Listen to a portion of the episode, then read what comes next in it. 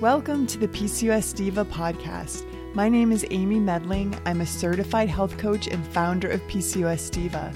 My mission is to help women with PCOS find the tools and knowledge they need to take control of their PCOS so they can regain their fertility, femininity, health, and happiness. Today's PCOS Diva podcast is sponsored by the seven day Discover Your PCOS Diva Jumpstart program. Jumpstart is the place to begin when you're ready to commit to yourself and jump into your healing journey. Learn step by step how diet, lifestyle, and mindset changes can get you on the right path. You'll be thrilled to feel your energy return, brain fog lift, acne begin to clear, and so much more. Visit PCOSdiva.com slash jumpstart for more information and to get started today.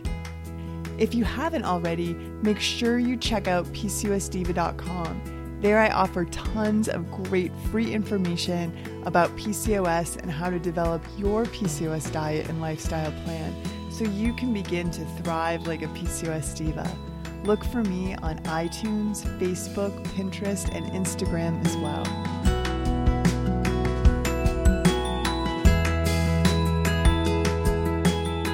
Talking to Dr. Farah Daru. She practices reproductive acupuncture at Florida Complete Wellness in Fort Lauderdale, Florida.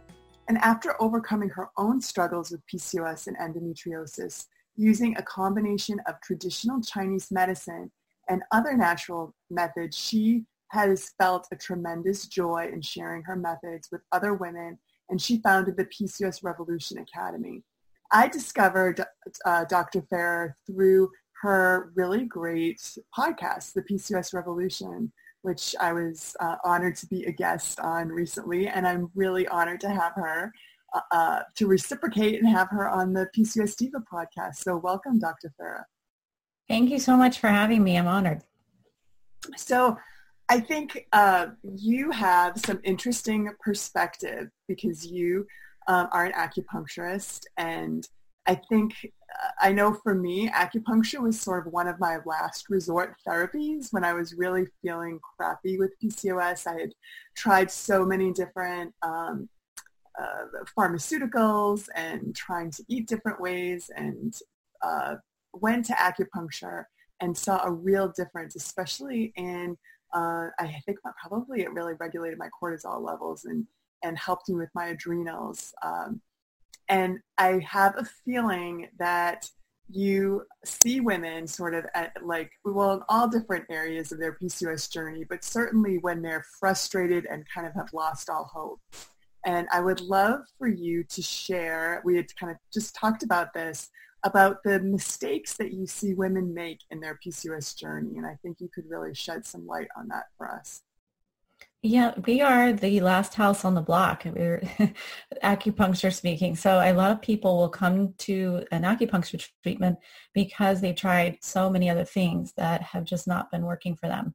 So year after year, when I would notice the pattern of a lot of times that women would go through, um, I just, it broke my heart a lot of times to see the suffering that's been going on. Um, so I decided to really hone in on some key areas that could be avoided if we actually made women aware of them. And I put together a list of, of you know, some very important points that I think um, should be shared. And I really think this is such important work that you're doing um, to just get the message out there that um, there's so many options. It's not just, you know, uh, birth control and that's it, sort of quick fix. There are multifaceted treatments for PCOS and acupuncture is one of them. And it's, you know, of course, thousands of years old. Um, acupuncture has been used for infertility and you know, women's health issues since the Song Dynasty.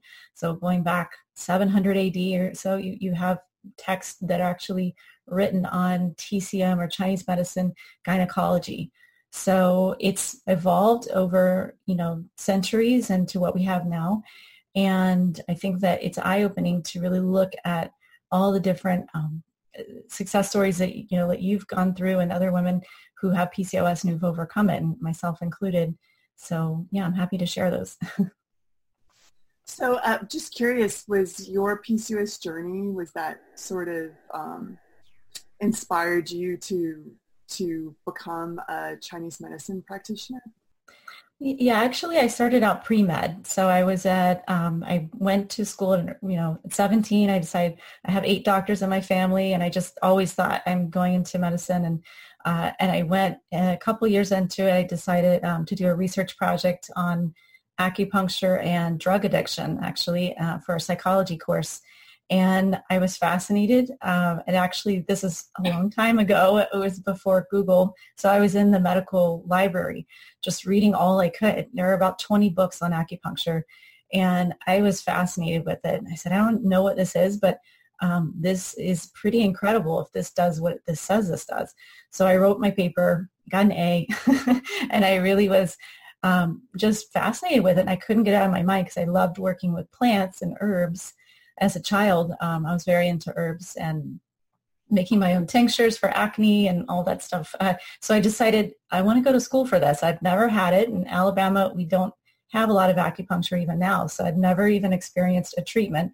And I left uh, pre-med school, much to my family's dismay. I said, I'm, I'm going to acupuncture school, guys. so I moved to Florida and I started school uh, and I just fell in love with it. And my symptoms cleared up because basically when I was in pre-med, I had gone to several gynecologists since my cycles were horrendous.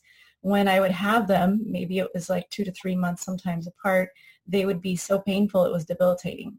And, you know, it was not, nothing really that I could do. I just assumed, well, maybe this is how most people feel. I, I, really didn't know that it was that unusual, honestly. So, um, so I go to the gynecologist and they said, well, look, just take birth control. So I did try that and I became violently ill with birth control. Like my body just totally rejected it. And um, about the fourth time I went to a different gynecologist, he actually threw the birth control pills at my head. he said, here, take this. And if you, if you don't take it, don't bother coming back. And I, at that point, I just broke down. I was like, I can't, go through this anymore. So, and I know I can't be the only one going through this. So um, that's my whole, I guess, my, my, pivot when I decided to go to Chinese medicine school. I said, I can't, um, I, I, really can't see myself going through this for the rest of my life. So I, so yeah, I, I was amazed when I started getting treatments. I'm like, oh my God, this is how I'm supposed to feel. Like, that's crazy. so, so that, and then I decided I really wanted to do this uh, to help other women actually know what this feels like and you know that you can have normal cycles. You can feel better emotionally. You don't have to suffer with pain. And um, within about six months my cycles normalized. Um, you know and i went to china. I discovered a chinese herbal formula that was right for me and that subsequently helped me have my children. So so that that's what i, I really wanted to um, focus on for the rest of my life pretty much Oh, what a great story. And thank you so much for the work that you do. It's, um, I know that it's, it's helping so many women. Um, you know, I, I really see a parallel in our, our journeys, I, especially around the pill being sort of the pivot point because like you, I couldn't tolerate it and sort of let, it led me on my journey as well um, and, and to find, um, you know, PCOS Diva but I'm, I'm thinking that that might be one of the mistakes on your list that, you know, women putting hope into some type of magic pill to help their PCOS. Yes, it, it is number two on my list. It probably should be number one because um, what women are not told is that taking birth control over time can lead to increased insulin resistance, which you know, if you have a history of diabetes in your family or you, you know, do have PCOS, you're at a bigger risk, obviously, of insulin resistance. And in, unless you're given another drug to help with that, it uh, you have weight gain and all kinds of stuff going on. Um, even though your acne might clear up, maybe temporarily, it's still not addressing the underlying causes. So in my case, I knew that wasn't a long-term solution. And uh, a lot of women who come in uh, don't want to be on the birth control pill. They say, look, if there's another option, I'll take it. I, I read this study, 90% of women who have PCOS um, would rather have another option other than birth control for their symptoms. So that says that says volumes right there. So I really think that um, there's nothing wrong if you're using that for you know conception care that sort of thing. But if you are using it to take control of your PCOS symptoms. Um, we had someone come in this week who was on it 30 years, and she's 45 now and trying to come off birth control and she's terrified. And it becomes a crutch. I think after a while, you know, how, how much is it really helping us? Um, so that, that's something to consider. Wow, 30 years is a long time. Mm-hmm. Even her doctor saying, it's time to come off, you know, but it could be scary. It, it could be terrifying. If you've been on it for that long, what is your body going to look like? What are your symptoms going to be? Um, but I'll say we've helped so many women come off of it and definitely you, you don't have to be afraid. It's not going to be as bad as you think nine times out of 10. Yeah, it, uh, are you familiar with Dr. Jolene Brighten? She's done a lot of work around um, helping women kind of detox and come off the pill. She just wrote a book called Beyond the Pill. That um, I think I've heard of that. Yes. Mm-hmm. So if, if, women that are listening, that that's a good resource if you're thinking about coming off the pill. Um, so so tell us about some of the other um, kind of uh, ways that women with PCOS can can improve upon to get better care.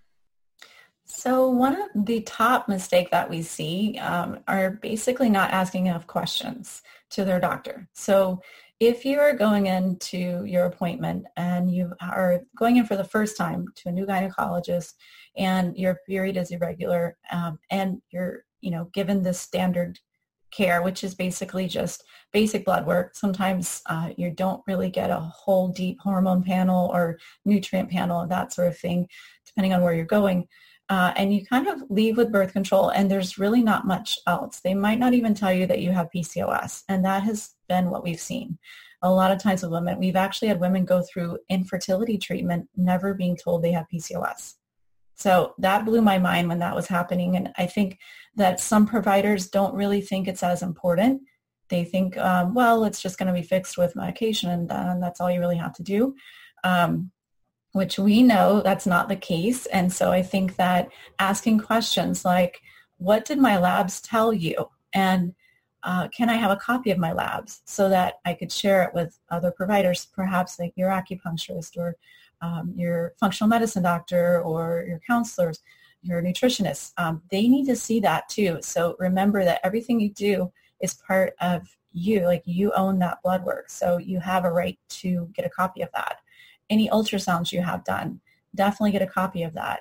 And then ask them, what types of treatment could I try before taking medication? Because nine times out of 10, there's other options, but that's just not on the table if you have a five-minute appointment. So you, you know, you have to be the squeaky wheel and ask these questions. And then finally ask, how long should I wait to retake my labs before I find out how well this treatment is working?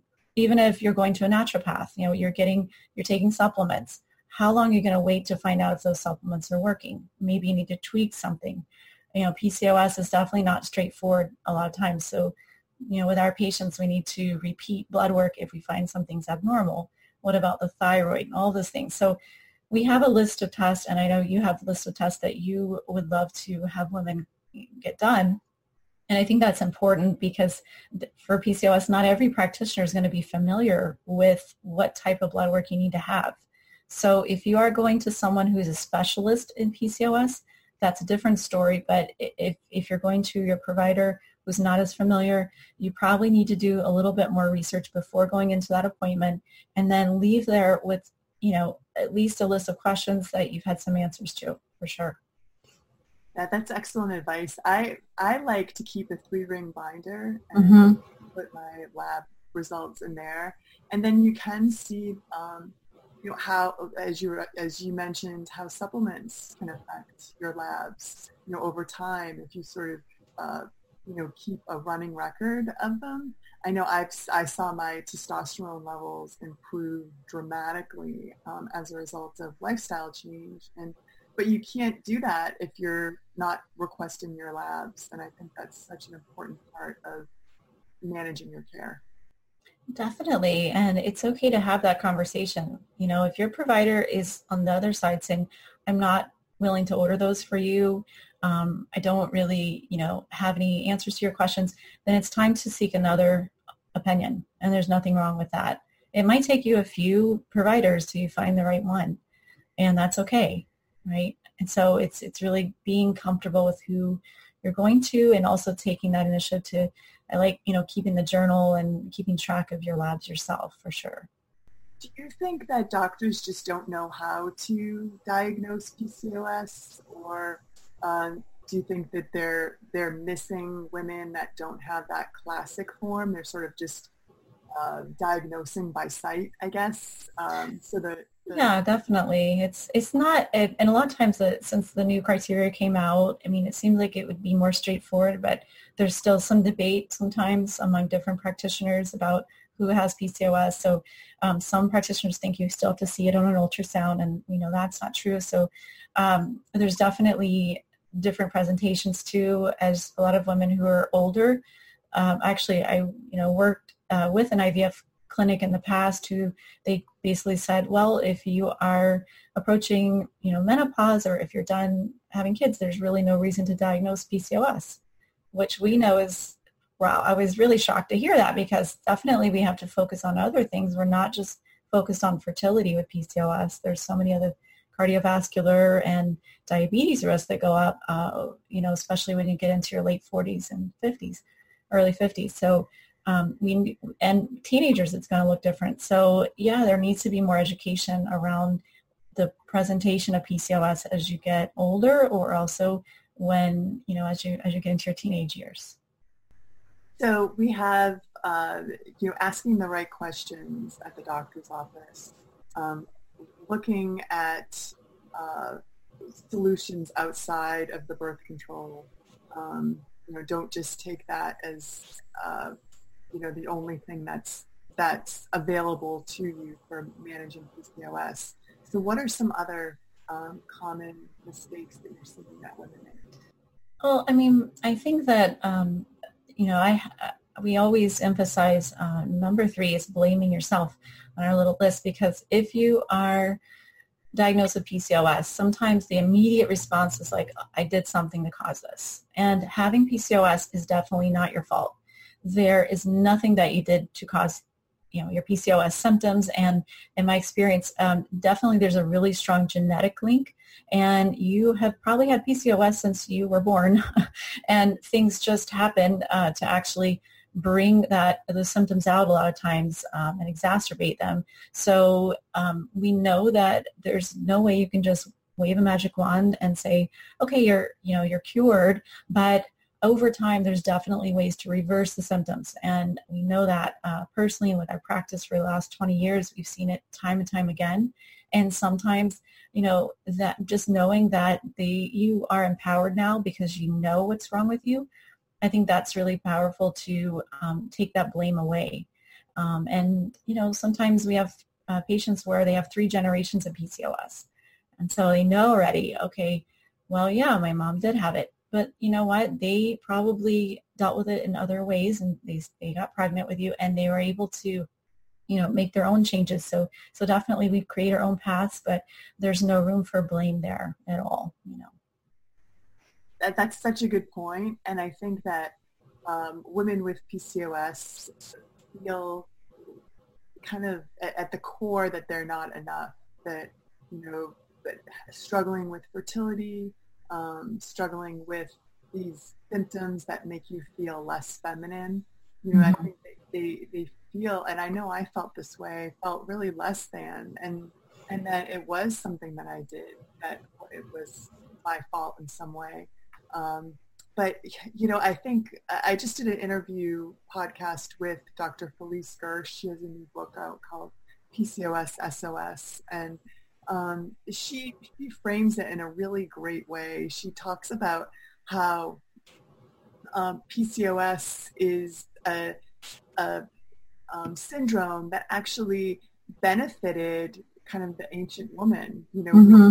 we, we, had um, it, it was really almost a survival mechanism. But because now we're not living in that kind of hunter-gatherer um, era, that that the the modern era is tough on our PCOS genes, and we kind of just have to, uh, you know, kind of go back to some of the um, the ways that we that were beneficial to of living that were beneficial to our PCOS genes in terms of of diet and you know not eating as many processed foods. And um, so it's it's it's a the way that she frames it i think is really a healthy way that it's just we need to learn to um, kind of live with our genes in this modern world um, in a more productive way.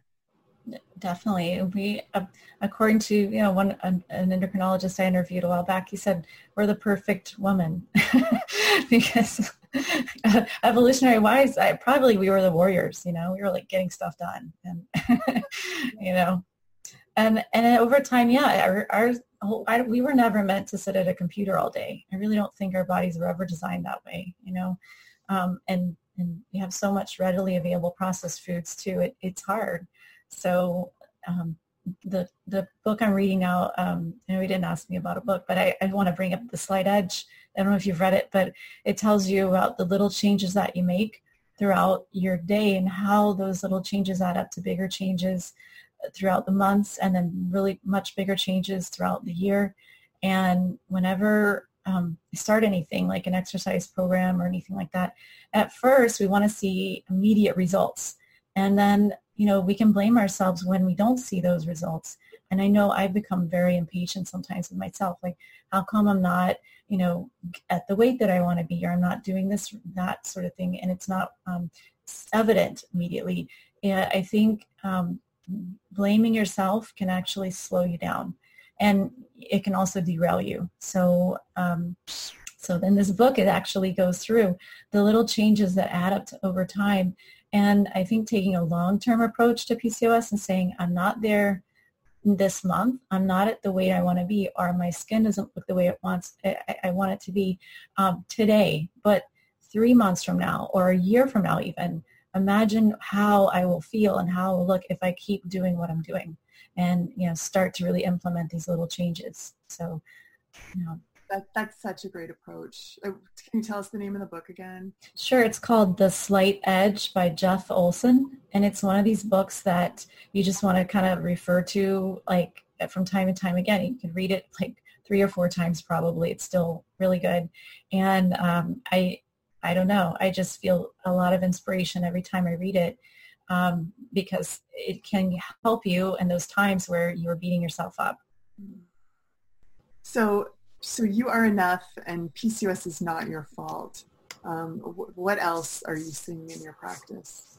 Well, when we talk about, um, just as we were speaking about diets, uh, it can really be an issue too because a lot of our patients um, would like to lose weight quickly sometimes and they are seeing a lot of fad diets that are offering quick results or promising quick results.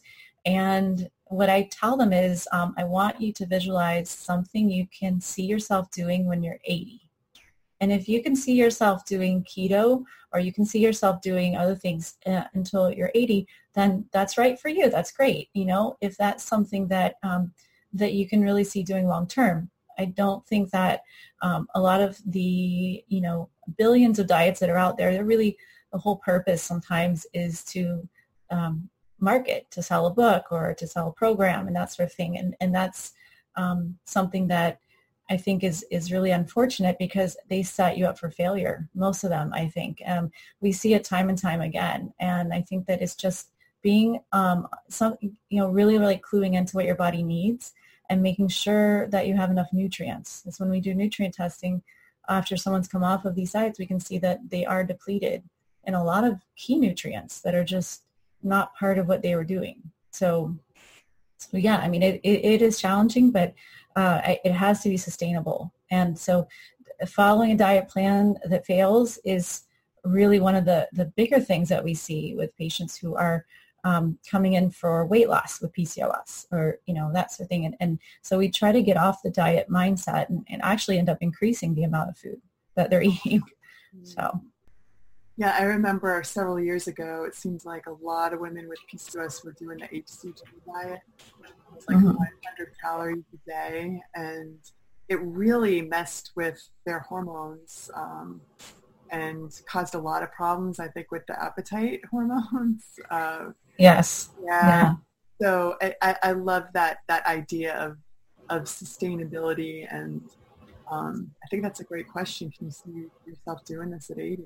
That's that's a great right yeah it, and um, i hope that we're all eating awesome healthy whole foods when we're 80 you know? We're all blessed to be doing that and not having to follow any any crash diets or nothing wrong with intermittent fasting sometimes too but i see that some people are fasting really long or days and days at a time and i think that's not going to be good in the long run either. So because um, we get asked a lot about that and you know i've done a lot of research into intermittent fasting and insulin resistance and and you know what we say is once a week uh, from seven to seven, perhaps you can you can avoid um, eating that sort of thing um, at 7 p.m. to 7 a.m. If you'd like to do that, if you have a lot of weight to lose, then that might be um, something that you can try. But if you're going 15 or 18 hours without eating, I just can't see that that's going to be sustainable either in the long term. So, I know I've I've um, had the most success with the intermittent fasting like after dinner. Um, mm-hmm. Yeah. yeah. Morning. Um, it wasn't as easy for me when I was really insulin resistant. I would mm-hmm. wake up in the middle of the night, I think with really low blood sugar dips, um, and it would it would kind of wreak havoc on my sleep. But as I became more insulin sensitive, um, I was able to, to go longer periods of time without eating. But I, I, and I think it's again all of these diets. It's it's not a one size fits all approach. You have to figure out what works best for your body. Definitely, and for someone who needs to lose like five or ten pounds or just manage their weight, you know, there's going to be different approaches that you could take. But you know, it's it's if there were one diet that was right for everybody, then you know that would that would be uh, something that you know there wouldn't be any other diets out there i guess but um, but i think we always emphasize whole foods and more you know vegetables and as much variety as we can do and that's that's something that um, when we look at our patients that have high cholesterol with pcos we have to watch out for red red meat a lot of times like too much red meat um, and a lot of times we have endometriosis that's coexisting with PCOS. So we're really careful of that, um, trying to incorporate clean foods and organic foods.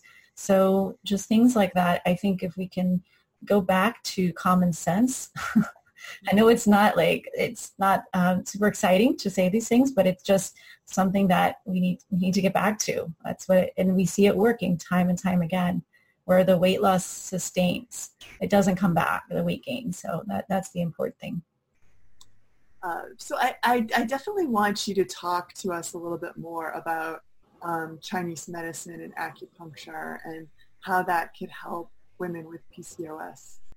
Definitely. I mean, with uh, Chinese medicine, we do, like when we talk about weight loss, we have patients who come in, it's interesting, for acupuncture for weight loss uh, and hormonal balance, but then they don't realize that they do have PCOS a lot of times. So we look at um, what can we do in Chinese medicine to help the spleen and, and the stomach. Those are the channels involved a lot of times with our metabolism in Chinese medicine.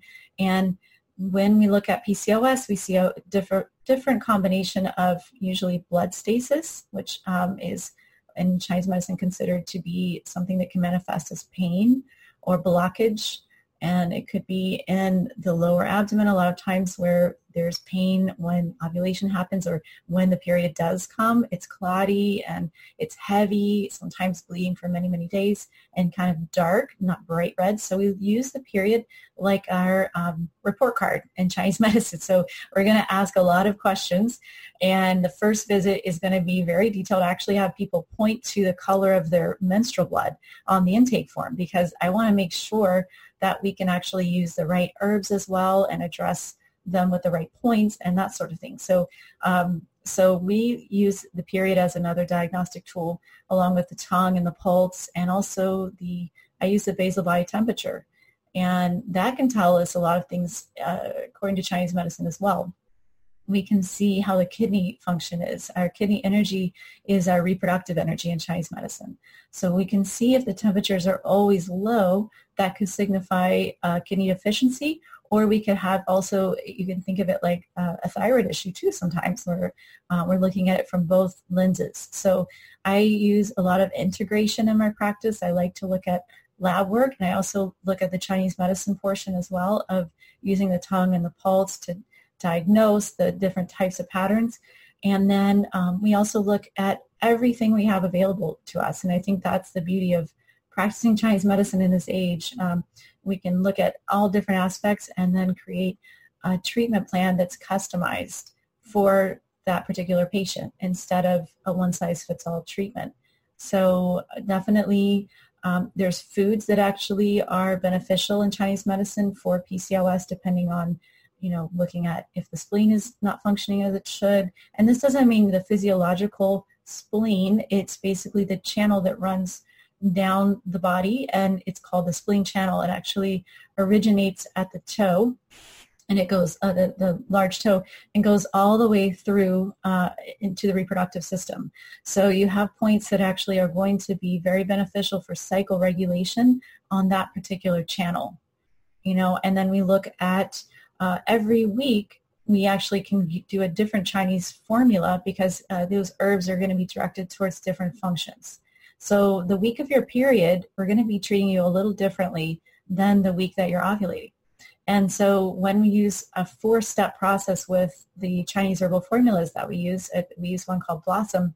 Blossom is actually a four-stage formula that's going to be a different uh, formula for each week. So the so you have uh, the period phase and the second week will be follicular. So it's helping with the folliculogenesis and helping with, um, in general, you know, helping with egg quality over time. This the third week is our ovulatory phase, hopefully, and the fourth week is the luteal phase. So those herbs are going to be different. Uh, they're acting differently according to what we, uh, where we are in our cycle. And if you have somebody who has never had a cycle on their own, that particular approach is so beneficial because they actually begin to ovulate on their own with those herbs and you know with that treatment. So uh, it's it's really helpful. It kind of brings the body back into balance without forcing it. And then that's what I, that's the beauty of it. I, I really like um, having an approach that does not have side effects and that can actually work with your body instead of against it. Yeah, and and to remind people that a pill bleed isn't really a period, and what right here is to to be able to um, stimulate those hormones so that you can have a, a real period and ovulate, which is so important. And we had a little quick story about example of this is we had a patient who did never she never ovulated on her own. She never had a period on her own, and she also had uh, problems with an eating disorder due to PCOS, which made her cycle even more, you know, non-existent. And she actually tried IVF, and IVF didn't work. She didn't stimulate at all. And so she came to us after the IVF failed, and I and it was a very difficult case. And I actually referred her to another IVF doctor simultaneously. And I said, let's just see what we can do. And it, it's it's going to take a little while to get in, but we'll start working with herbs and acupuncture until you see this person. And so what it what happened was she got pregnant naturally. so just using acupuncture and herbs, she was able to do that. And then it happened once again. So it was three months in. She actually had her appointment at the IVF center and the doctor said, you're pregnant. Did you know that?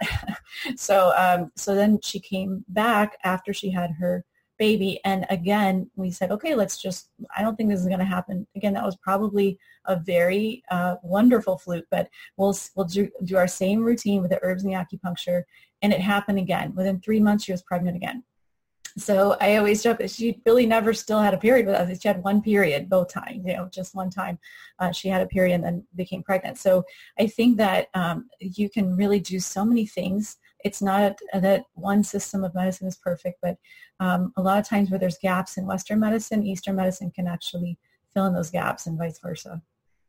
What a great story. Um, you know, in the, the beginning part of the podcast, I was talking about how acupuncture really has helped me uh, with managing my stress um, and helping like support my adrenals uh, and and I I know that it's uh, a wonderful modality for re, um, helping with you know IVF and um, reproduction.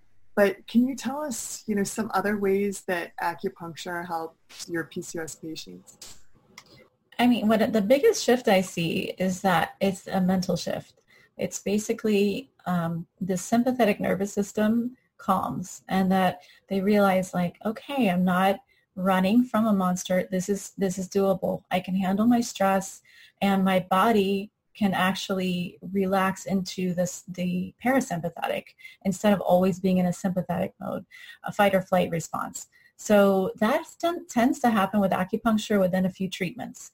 And, you know, we, we see it with, um, obviously we work a lot with IVF and we see patients who are trying to prepare for uh, a cycle, but we also see, and, you know, that, that calming effect that happens when someone comes in for anxiety or depression. And we see this even in younger girls. Uh, so, you know, they're, they're all of a sudden, they're not as stressed anymore about the things that used to bother them they're like, well, it's it's still there, but it kind of slides off easier. So I don't know if you noticed that with your treatment, but it's like you're just not. It's not like you don't care, but you're just not as uh, you know freaked out about it anymore. So I think that you know it's a big uh, benefit to it. Yeah, I think uh, th- this last year has been tough for me because um, you know I've, if you can listen to my podcast, I think I've shared about my my son um, had a very scary diagnosis and had to have a have a a really brutal surgery this past mm-hmm. summer and and I was stuck in that fight or flight response like I could not get myself out of it and acupuncture has really helped me to kind of move into that rest and digest or the, the parasympathetic um, mm-hmm. state and it, when everything else just wasn't working for me right. So, right. Uh, I see that and and I think it's uh, a, like you said, a great tool for anxiety, and so many women with PCOS suffer from anxiety. Definitely.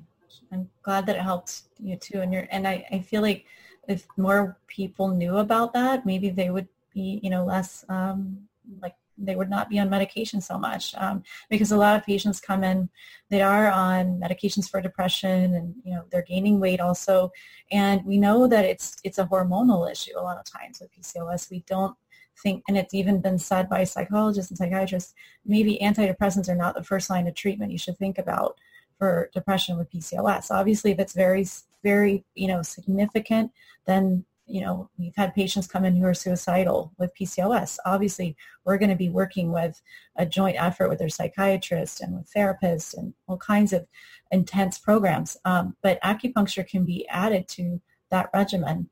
And I think eventually with the help of, of the other practitioners, if that person wants to eventually come off of those medications, it's a great, that's actually the reason why I studied it was right for, for drug addiction. But, um, but it can, I mean, I saw that what, how it was working for um, people who were addicted to heroin coming off of heroin with acupuncture. I was amazed. And so that influence on the brain, there's something that helps the dopamine response and you know, helps with the neurotransmitters, and that really fascinates me about about this this medicine. So.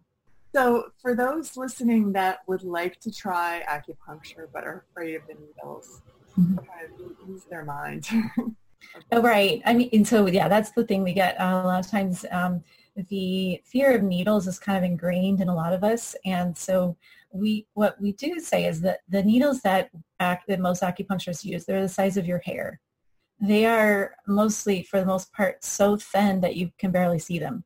So it's nothing like a hypodermic needle or injection. Um, it's basically they could probably fit inside a hypodermic needle. That's how tiny they are. So I think of it as it's really what what a lot of times we do is we offer a face down treatment the first time because you know you're not even looking at the needles. You're able to relax. We use a little bit of meditation, some lavender, kind of just ease into it a little bit. I, I think that um, also, you know, taking some deep breaths and knowing that it's nothing that you, it's probably way worse than you think it is. And um, the funny part is some people come in with tattoos and they're like, is this going to hurt? I'm like, believe me, you had a tattoo. There's no, no comparison. It's like a mosquito bite, of anything, you know, or nothing at all really.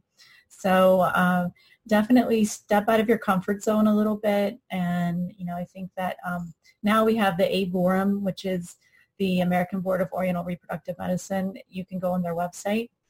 You can uh, type in your state or your country, and they have practitioners all over the world.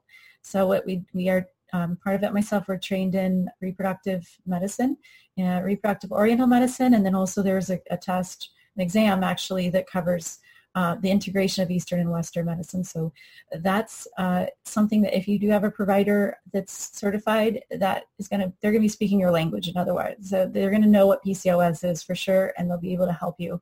So that's a good resource um, to go to. Yeah, that's a great tip. And, and thank you for all of this um, information that you shared with us. As, you know, as, especially your story. Again, it was really inspirational. And thank you for the work that you're doing no, Thank you. Uh, I would love for you to tell us more about your practice and um, how people can reach out to you, you know, if they want more information about Chinese medicine and acupuncture. Um, yeah, let us know how we can find you. Sure. Uh, we are at floridacompletewellness.com. And when you go to the site, you can actually book um, a consultation as well. We have phone consultations if you're in different, if you're not in the South Florida area. Uh, and we have um, some programs for PCOS as well, where we work with you a little more on hormonal balance and just you know achieving your goals with PCOS. Uh, and I think that um, in this day and age, there's so many resources out there, and sometimes it gets confusing actually because there's too much information. So we try to actually help simplify things a little bit and um, and really help you on your on your path, whatever your goal is. Well, thank you so much, Dr. Ferraduro, for coming on the PCOS Diva podcast. And thank you, everyone, for listening today. I look forward to being with you again very soon. Thank you, Amy. Bye.